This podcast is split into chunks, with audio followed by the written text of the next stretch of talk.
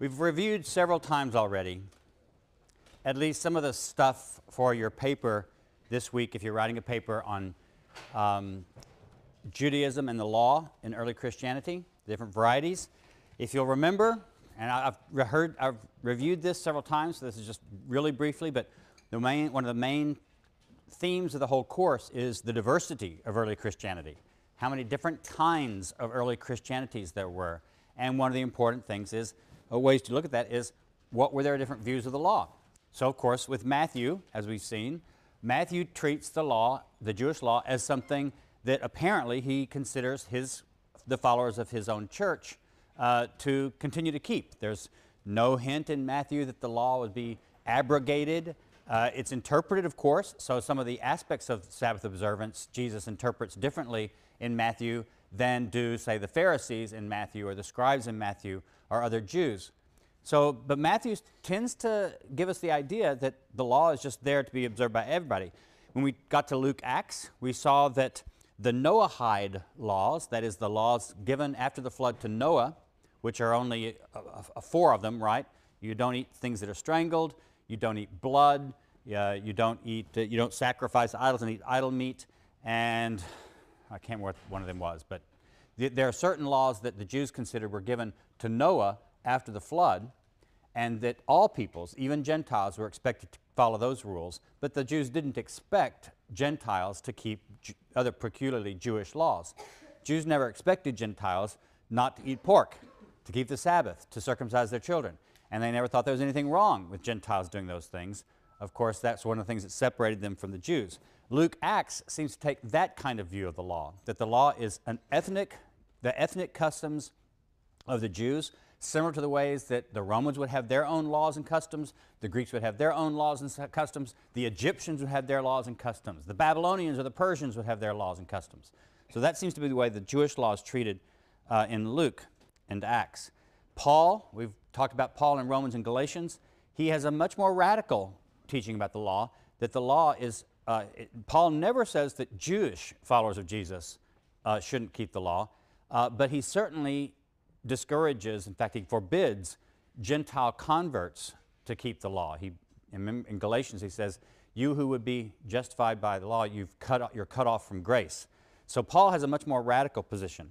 And we, we could look at others. You talk, we talked about Marcion. Remember Marcion from the very beginning of the course? The guy who,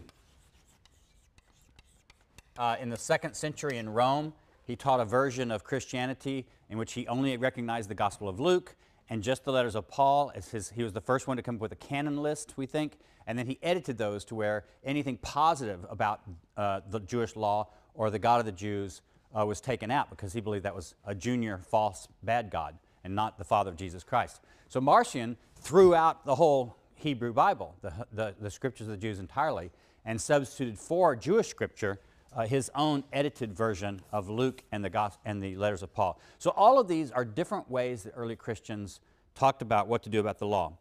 We'll get to some of that again in James today because we can, you can read James as Luther and some other people read it as being basically a disagreement with Pauline Christianity. We'll talk about whether that's a good reading of James or not, but quite often, especially in Protestant uh, Christianity, James has been read to be arguing against Paul's law-free gospel or justification by faith, by grace through faith alone. Before we get to James, I want to highlight one other aspect that we've talked about a bit, but I want to review it again as another illustration of the diversities of early Christianity. And this is our wonderful favorite topic, Christologies. We've talked about Christo different Christologies all along. We've looked at different ones in John and that sort of thing. But let's just look at a few texts and read them together. First, look at Luke. Of course, Christology, as you recall, is what do you believe about Christ? What kind of nature is Jesus Christ or was Jesus Christ? Luke 3:22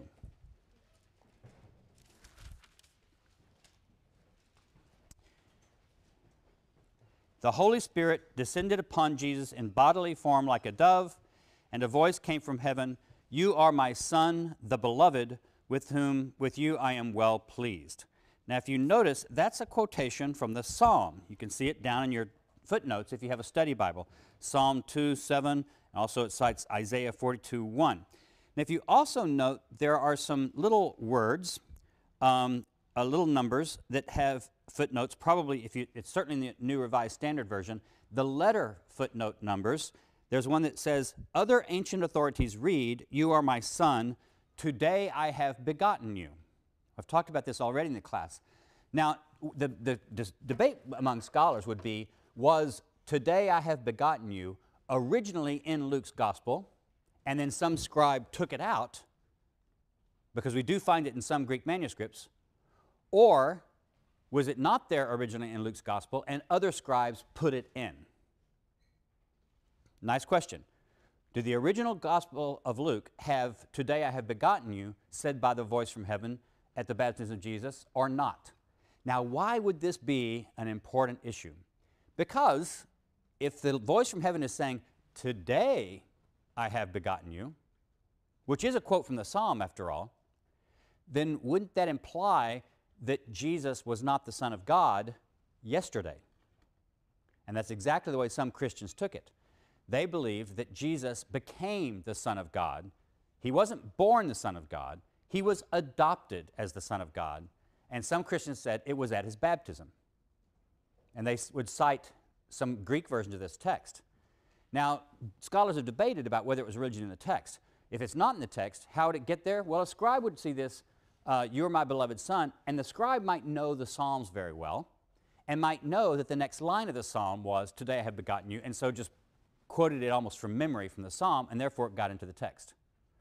Or, as Bart Ehrman, the author of your uh, textbook, has said, Bart actually became very famous first as a text critic of the New Testament. That is, his profession was trying to figure out what was the most likely original reading of the Greek New Testament texts by comparing all these different manuscripts. And he's argued that he thinks that maybe the text originally said, Today I have begotten you, and Orthodox scribes took it out in the second century. And you can tell why Orthodox scribes may have taken it out if they thought that that gave weight to an adoptionist Christology, which they considered heretical, they would take it out of the text. So it's an, it's an open question. Some scholars say they think that Today I have begotten you was not originally, and therefore they agree with the New Revised Standard Version in not putting it in the Bible, but putting it in a footnote instead. And others would agree with Bart Ehrman and say, no, it probably was in the text, and Orthodox scribes took it out because it didn't sound orthodox for them. But anyway, that's a clue that one of the Christologies that was around and was debated in the second century was precisely was Jesus born Son of God or did he become Son of God by adoption at his baptism? And, and uh, Psalm 2 7 is the one that you can look that up also. Now look at Luke 9 35. 9 35, also in Luke. Where am I? Okay. Then a cloud came from, uh, then from the cloud came a voice. This is at the transfiguration of Jesus. Remember when he's up on the mountain and he, his clothing changes, his face changes, he starts shining. Now, here's what the, the voice from heaven says this time This is my son, my chosen. Listen to him. My chosen. Again, that sounds like God the Father chose Jesus, maybe because of his special righteousness, to be his son. Look at Acts 2 36. Now, Acts, of course, written by the same person who wrote Luke, so we're not changing authors here, we're just changing books. Acts 236. This is in a speech, a sermon, one of the, the first sermon in Acts by Peter. It's on the day of Pentecost. You know the story. The Spirit in flames come down and rest on the Christians, and they all start speaking in tongues in languages of everybody around the world. Then Peter gives a sermon. 236 therefore let the entire house of israel now this is the way he ends the sermon so this is an emphatic position in the text this is the end of peter's sermon let the entire house of Israel know with certainty that God has made him both Lord and Messiah, this Jesus whom you crucified. Has made him. Again, that idea. Look at Acts 13 33.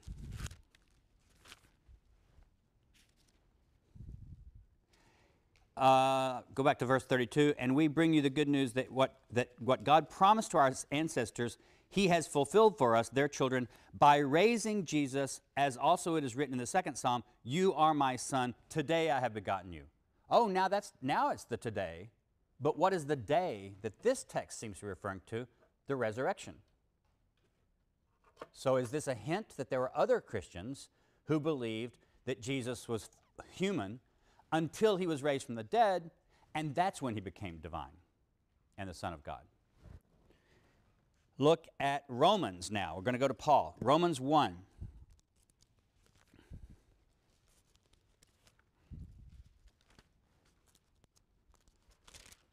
Romans chapter 1, verses 3 and 4. Which he promised beforehand through his prophets in the Holy Scriptures, the gospel concerning his Son, who was descended from David according to the flesh and was declared to be Son of God with power according to the Spirit of holiness by resurrection from the dead. Now, I would dispute that translation. The Greek there, that's translated by your Bible as declared, at least by the NRSV, I think is actually better translated as appoint or designate. Does anybody else have a different word for declare in that verse? Let me read it again. You look at verses 3 and 4 of Romans 1. Uh, verse 4 and was declared to be Son of God with power according to the Spirit of holiness by resurrection from the dead. Anybody else have a different word than declare? Yes? Designated. Designated. See, that's exactly the word I would have used. Is there a difference? Well, it could be. There could be a slight difference see, in, in the idea. Did Jesus, did God just announce that Jesus was divine at his resurrection? Or did he make him, designate him? Like when you designate someone to be the leader of the class, to be the president of the United States. You designate someone to an office, and it's at the designation of the office that the actual person becomes that official. And I think that's actually the better translation of the Greek.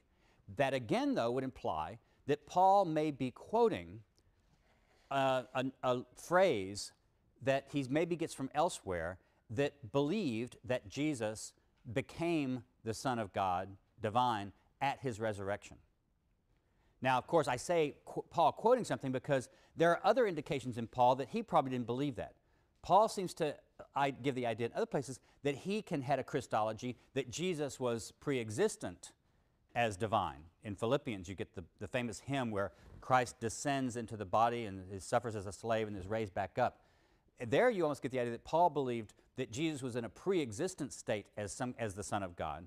So this may not be Paul's own considered theology or Christology, and therefore some scholars have said maybe he's quoting a line that he gets from someplace else. But it does show us that there may have been other Christians who believe that Jesus became divine only at his resurrection.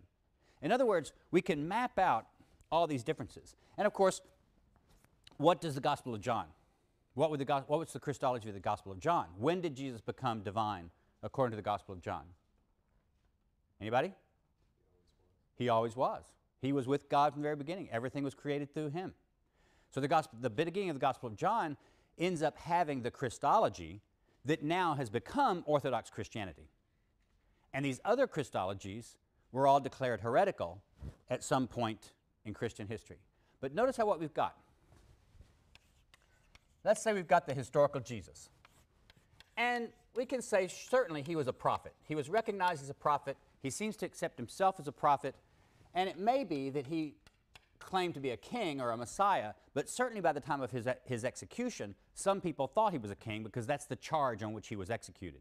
This is Jesus of Nazareth, king of the Jews. So the Romans executed Jesus because at least either he or other people were claiming that he was a king. So he's a prophet and he's a king. Does that mean Jesus is divine? No, of course not. The Jews had lots of kings that were not divine. The Jews had lots of prophets that were not divine. Modern people sometimes get the idea that the word Christ or Messiah in itself signifies divinity, but it doesn't. The Messiah in, in Paul's day, in Jesus' day, was simply some Jewish figure who would rise up and take over the throne of David and reestablish the kingdom of Israel. So calling someone a Messiah in the ancient world didn't mean that he was divine. It might, but it didn't necessarily at all. So Jesus is a prophet, maybe he's even considered the Messiah. That doesn't make him a divine. Some Christians, therefore, had to make a decision. Is he human and only human? Or is he human and divine? This is the take that most followers of Jesus end up taking, although there were some followers of Jesus who existed all the way into the second century who believed he was, just, he was purely human. They tended to be Jewish followers of Jesus. They accept him as a great prophet. They even accept him as Messiah, but that didn't mean they thought he was God. They still wanted to be complete monotheists and have only God, only one God. So they said, no, Jesus can't be divine. So some followers of Jesus chose this route. Others, as we've seen in the New Testament, chose this route. Then, though, you have to split this up. When did he become, uh, was he always divine or did he become divine? Am I doing this right, Jan Jan? Is this the next level? I had this chart in my notes, but I gave it to Jan Jan because I thought she might have to lecture today, and uh, I forgot it. So we're winging it, folks. He became divine. He always was divine.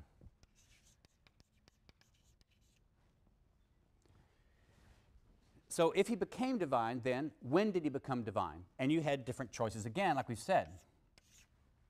At his birth, because then you have the songs that all the angels sing, and, and you take some of those songs at the beginning of Luke, and it sounds like they're talking about he's divine now. At his uh, baptism, as we've seen, some people tend to believe, or at his resurrection. So Christians, again, seem to have divided up. Do you take him as becoming divine at his birth, his baptism, or his resurrection? We've seen other Christians say, no, he always was divine. But even then, they split up into different choices too, because some of them um, believed that he was, they still said he was divine, but also fully human. So he was both divine, but also fleshly. Where have we seen this? People, the, a letter in the New Testament insisting that you can't have Jesus as divine without also having him as come in the flesh. Do you remember? First John, exactly. The letters of John get into this argument. Apparently, some people in the Johannine community were claiming that Jesus was fully divine, but not fleshly. And then you have, so this became that position, flesh and divine, and the other position, I called it, when I lectured on John, Docetism. That is, what came to be a heresy. Remember, in the second century, there was no organized church that could be able to declare what counted as orthodoxy and heresy. But this idea was Jesus was not fully flesh. He was so, he was so divine, he was God. So they, he, when he walked along the, on a wet sand on the beach, his, foot, his feet didn't leave footprints. That's how divine he was. He didn't have any weight about him. He was not even fully flesh. So notice, all of these are choices that followers of Jesus had to make in the decades following his death. Some of them took the human route. Some of them took the human and divine route. Some of them took the, that he became divine. This became declared as a heresy. We call it adoptionism of some sort. Then of those who took the always divine route, which we became orthodoxy, some of them also took the docetic route, that he wasn't fully uh, human and fleshly. And then others took this route, like the Gospel of John does, and the letters of John, that he is both fleshly and divine. Now, all of those, notice how what this shows is that from simply the, the historical existence of Jesus and his existence as a prophet or a king, you had to make all these different choices to get down to this one. Because which of these, all these different, we have one, two, three, four, five different possibilities down here, six right there. Out of six choices, only one of them is considered orthodox by the later church. I do this just to show these, these diversities are there. Um, if you're a Christian, you believe that, well, the Holy Spirit or God's providence led the way through this history so that what we end up with as the Nicene Creed or the Creed of Chalcedon is what we ought to believe as Christians. But as a historian, you can't make that judgment. As a historian, you simply seem to, you just simply have to point out that there were lots of complexities in early Christianity that finally got whittled down into a more united consensus view on Christology. Any questions about any of that? This is, I'm, I'm doing this partly just to show you how this happened historically. And this actually gets you into a post New Testament kind of uh, subject. You could easily take a course after this, uh, say the one taught by Bentley Layton or Stephen Davis, that analyze, it's called a course from Jesus to Augustine, or something. I think he's taken it past, past Augustine now. That covers a little bit of the New Testament text, but really that's a course on the development of early Christianity in its first few centuries. Or you could even take courses that talk about the development of Christianity all the way up from the beginning to the Reformation or even beyond. And in any of these historic, historical courses, you're going to see this kind of diversity in the shaping of this that comes about. So part of what I'm doing is just uh, illustrating the diversity of Christianity and how it came about. But I'm also trying to model a behavior for you of thinking, theolo- thinking historically about what we are actually theological texts. Thinking about the growth of Christianity as if it didn't just plop out of the sky all in one orthodox piece, but it, it took a historical process of struggle to uh, come about. And it was a complicated historical process. Now, what, where does that leave us with James? James provides us another example of, a, of differences in notions of faith and works when compared to Paul. First, I'm going to take some examples from Hebrew Scripture.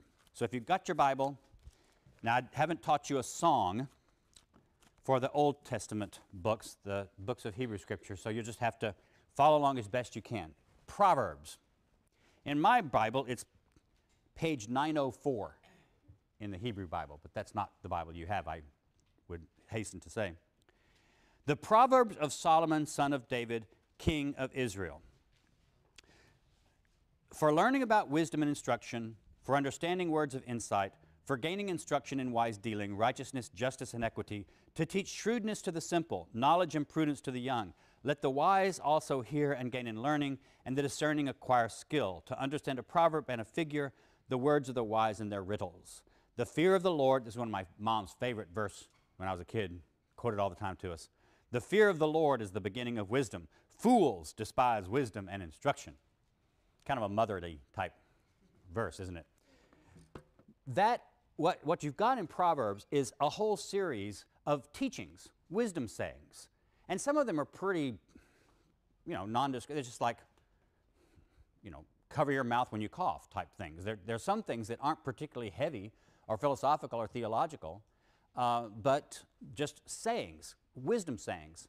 Uh, another one of my mother's favorite ones was there was a women's club at the college she went to, the Christian college she went to, and the, the quotation of it, it was from this proverb where it's talking about a worthy woman. And the quotation from the Bible was, her price is far above rubies. And that was the motto for this girls' club. And my mother always said, I wonder how much Ruby charges. but that's sort of, it's, it's little sayings, like, not how much does Ruby charge, that's not part of the scriptures, but uh, the other part is part of scripture. These are wisdom sayings, and this is wisdom literature. So in the Jewish scripture, you have whole books that are basically wisdom literature, and scholars will use that term. They're sayings of, of wisdom kind of sayings. You get it also in Job. Um, look at Job, it's before Psalms.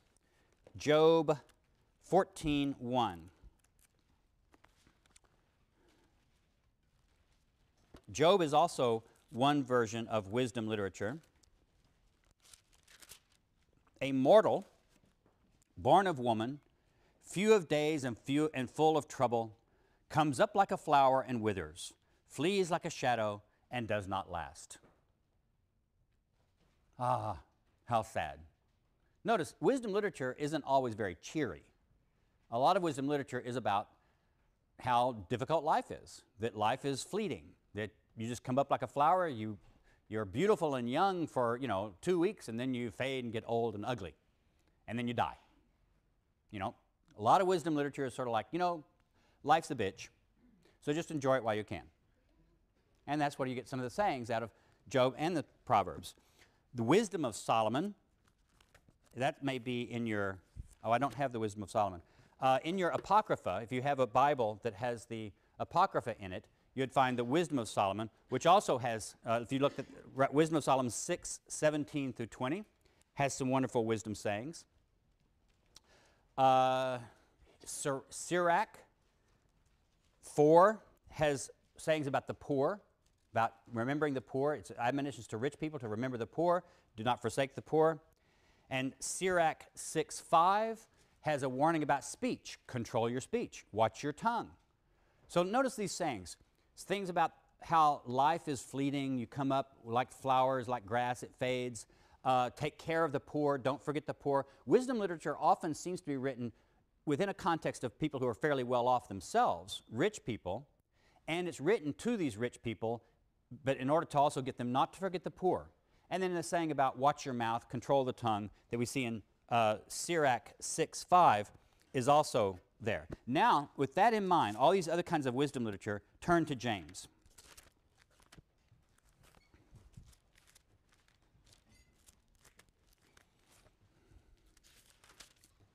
And look at chapter 3 of James.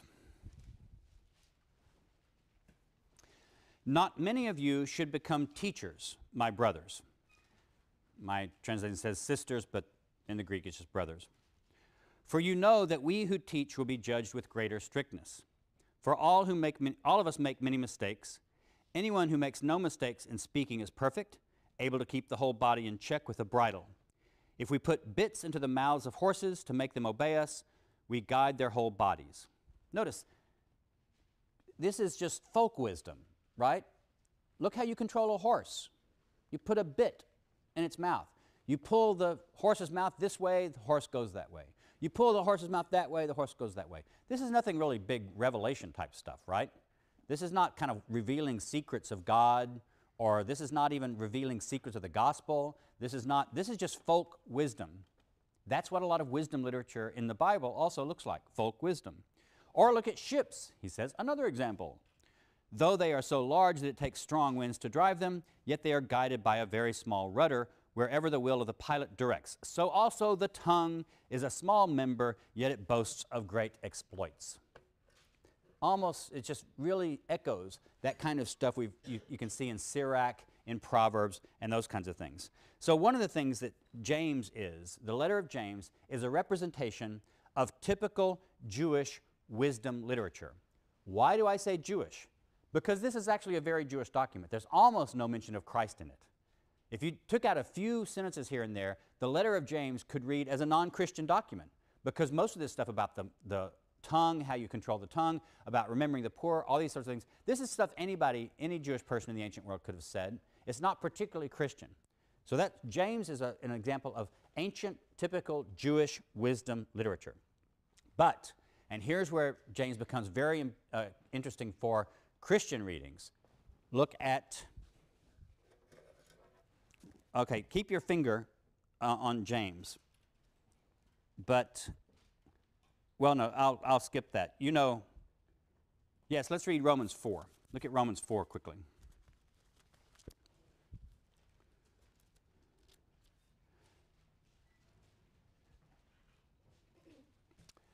Romans 4 1. And now you're familiar with this. You've already talked about Paul, you've written about Paul, you know about Paul. What then are we to say was gained by Abraham, our ancestor, according to the flesh? For if Abraham was justified by works, he has something to boast about, but not before God. For what does the scripture say? Abraham believed God and it was reckoned to him as righteousness. Now keep that scripture in mind. It's a quotation from Genesis. Abraham believed God and it was reckoned to him as righteousness. Now, to one who works, wages are not reckoned as a gift, but as something due. But to one who without works trusts him who justifies the ungodly, such faith is reckoned as righteousness. And then he goes on and makes, uh, Paul makes his argument further. Galatians 3 has a very similar thing. It, it quotes the same kind of scriptures from Galatians, and Paul in Galatians makes the same point. Abraham was not justified by works, and he quotes some of the very, this very scripture to prove, according to Paul, that Genesis shows that Abraham was not justified by works, he was justified by faith. Now look back at James 1. I should have kept my finger there. I to be flipping back and forth.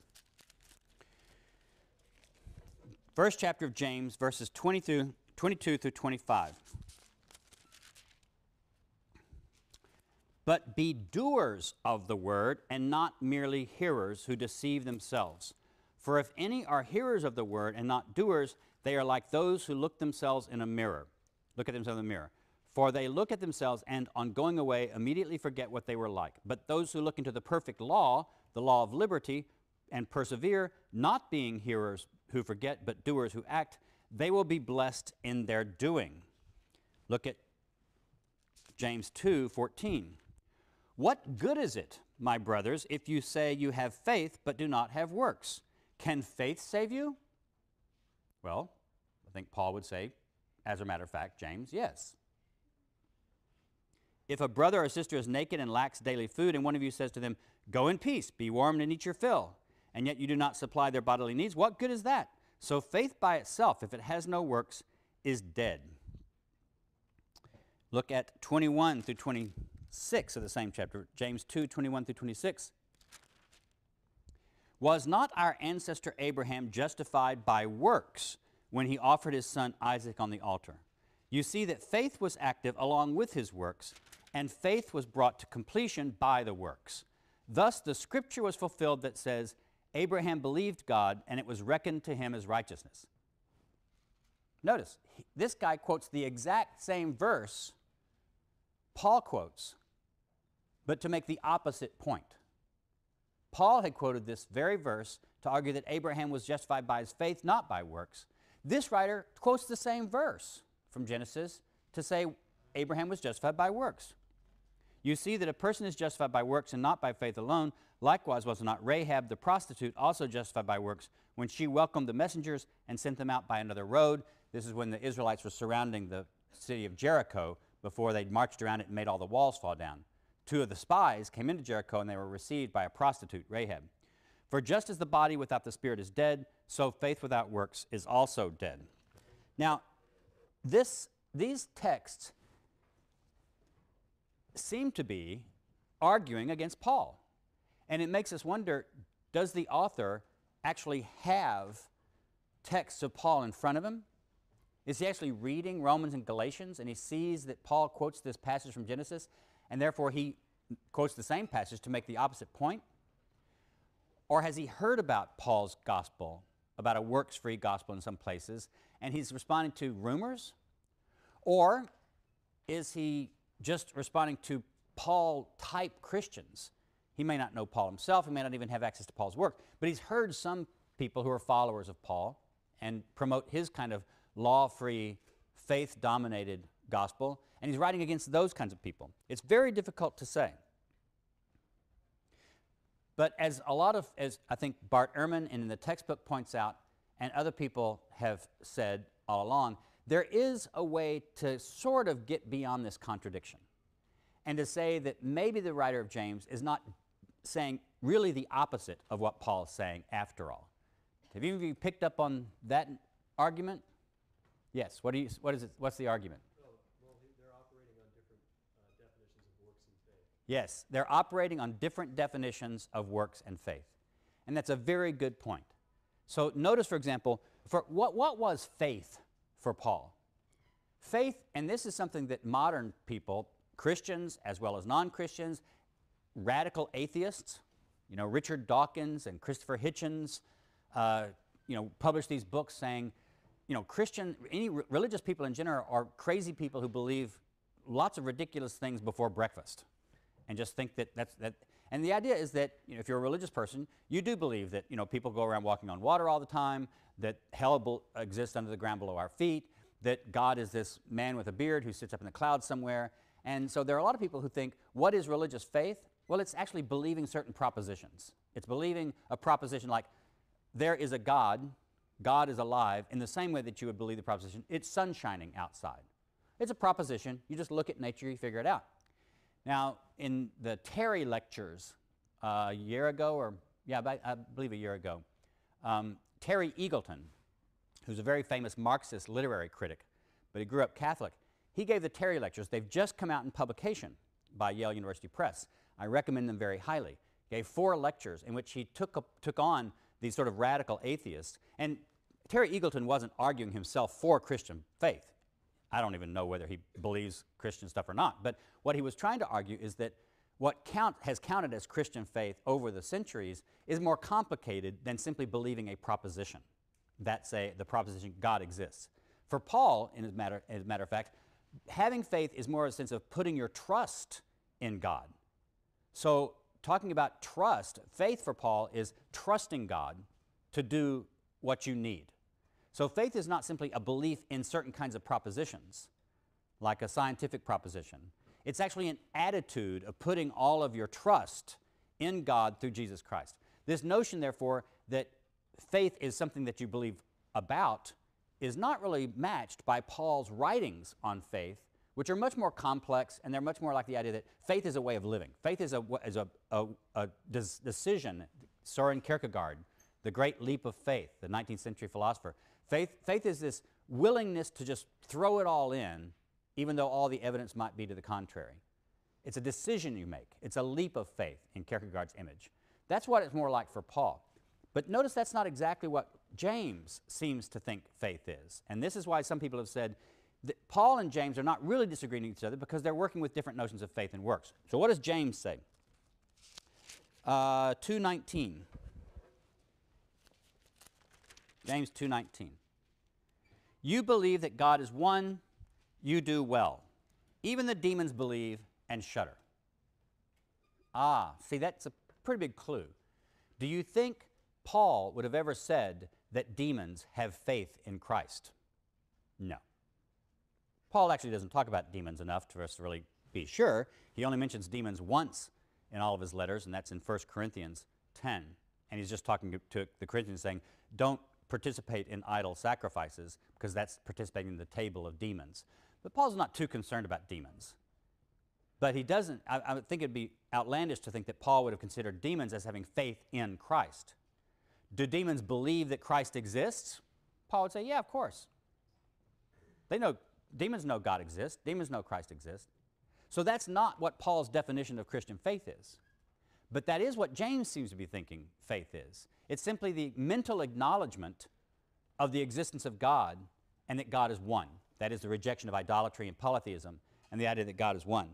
So now faith, therefore, for James is not the same kind of thing as faith is for Paul, and that's why you can have Paul saying, You're justified by faith, and James disagreeing with him, but saying, Look, even demons have faith. They believe, and they're not saved by it. So you have to have works also. But also, works is not really the same thing for Paul as for James. Remember, I talked about how the traditional way of understanding Paul, the sort of Lutheran way, was that when Paul is talking about salvation by works versus salvation by faith, what he's talking about, and this is sort of the Protestant way of thinking uh, that's become more popular in the modern world, works stand for anything humans can do. So for Martin Luther, works weren't just circumcision or keeping kashrut or keeping the Sabbath. In other words, works of the Jewish law. For Martin Luther, works were indulgences sold by the Roman Catholic Church. Works were even being baptized. Works were uh, confessing and doing penance. For Martin Luther, the works he was saying don't save you were any activity that human beings do in order to try to earn their own salvation. That's not what works are for Paul. When Paul talks about works in Romans, he's clearly talking about works of Jewish law. He's talking about circumcision. Now, I'm not saying that that means that you can't read Paul as a Protestant. If you want to read Paul as a Protestant, that's fine. You can read a certain kind of idea of salvation by grace through faith apart from even human endeavor in Paul's letter to the Romans. But that's not the main thing he, Paul was talking about. The main thing Paul was doing was trying to get Gentiles in Rome not to feel like they had to keep Jewish law, but also then not to despise Jewish followers of Jesus and not to despise Israel. So Romans is a complicated letter, but it wasn't as simple as you might get the idea from traditional Protestant piety, which is works are human activity period. That is obviously what James takes works to be, right? Because he's not talking about works of Jewish law. He's not talking about circumcision. There's nowhere in the letter of James that he tells his followers, you have to be circumcised. There's nowhere he says, you have to keep the Sabbath. What he does say is, you've got to take care of the poor. You have to do justice. You have to do right things. So notice how the social situation of James' churches might tell us something about why he comes to a belief in faith that he does and why he comes to a belief about works that he does. Look at James 2 1 through 7. And remember now, when I was reading about, in, I mentioned Sirach, uh, and these other wisdom literature that mention the poor. My brothers, do you, with your acts of favoritism, that is, favoring the rich in your church, really believe in our glorious Lord Jesus Christ? If a person with gold rings and in fine clothes come into your assembly, if a poor person in dirty clothes also comes in, you take no notice of the one wearing the fine clothes and say, Have a seat here, please, while to the one who is poor you say, Stand there or sit at my feet. Have you not made distinctions among yourselves and become judges with evil thoughts? Listen, my beloved brothers, has not God chosen the poor in the world to be rich in faith and to be heirs of the kingdom that he has promised to those who love him? But you have dishonored the poor. Is it not the rich who oppress you? Is it not they who drag you into court? Is it not they who blaspheme the excellent name that is invoked over you? James is written not to the rich, it's written to the poor. And so it's saying, don't kowtow to the rich in your town. Don't give them the best places in church. Look at James 5 1 through 6. He gets really heated toward the end of the sermon because it actually reads more like a sermon than it does a letter. Come now, you rich people. Now he's talking to the rich. But I think he's kind of talking to the rich with the understanding that his real audience are the poor. He wants them to overhear him condemn the rich. Weep and wail for the miseries that are coming on you.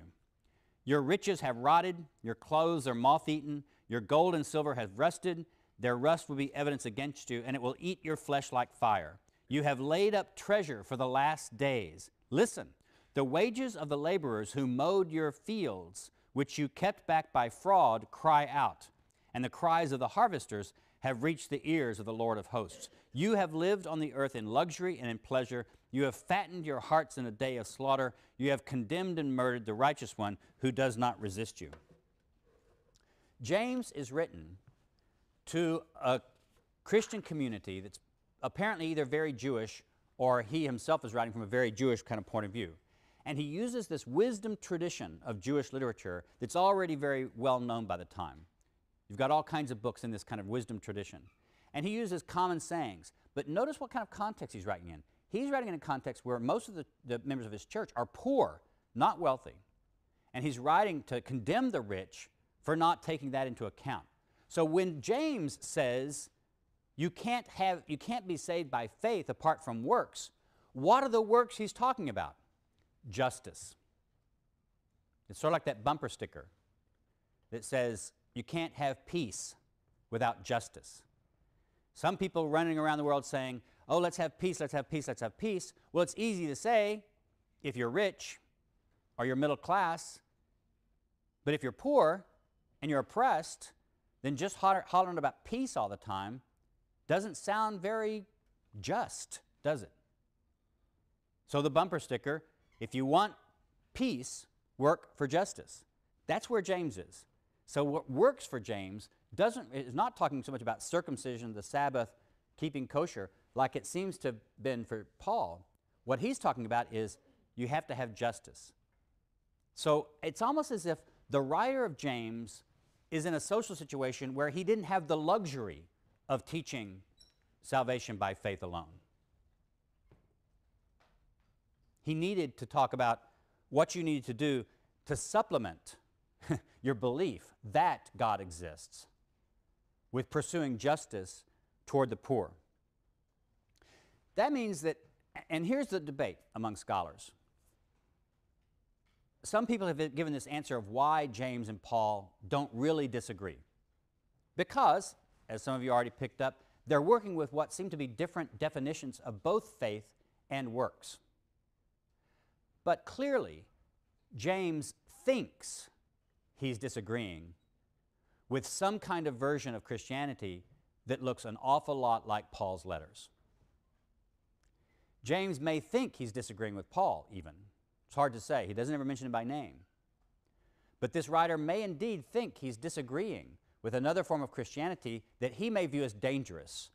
Because if it teaches you that you're justified by faith alone, apart from works, then that may let a lot of rich people off the hook.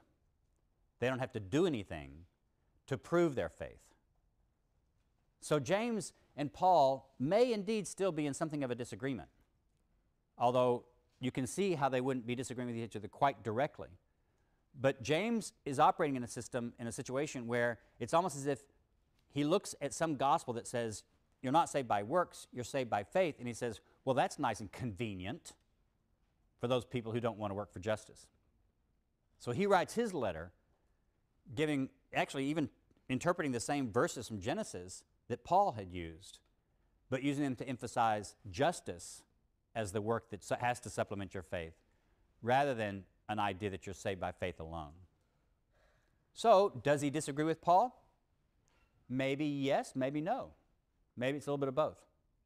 Does he have a different view of law? Maybe yes, maybe no.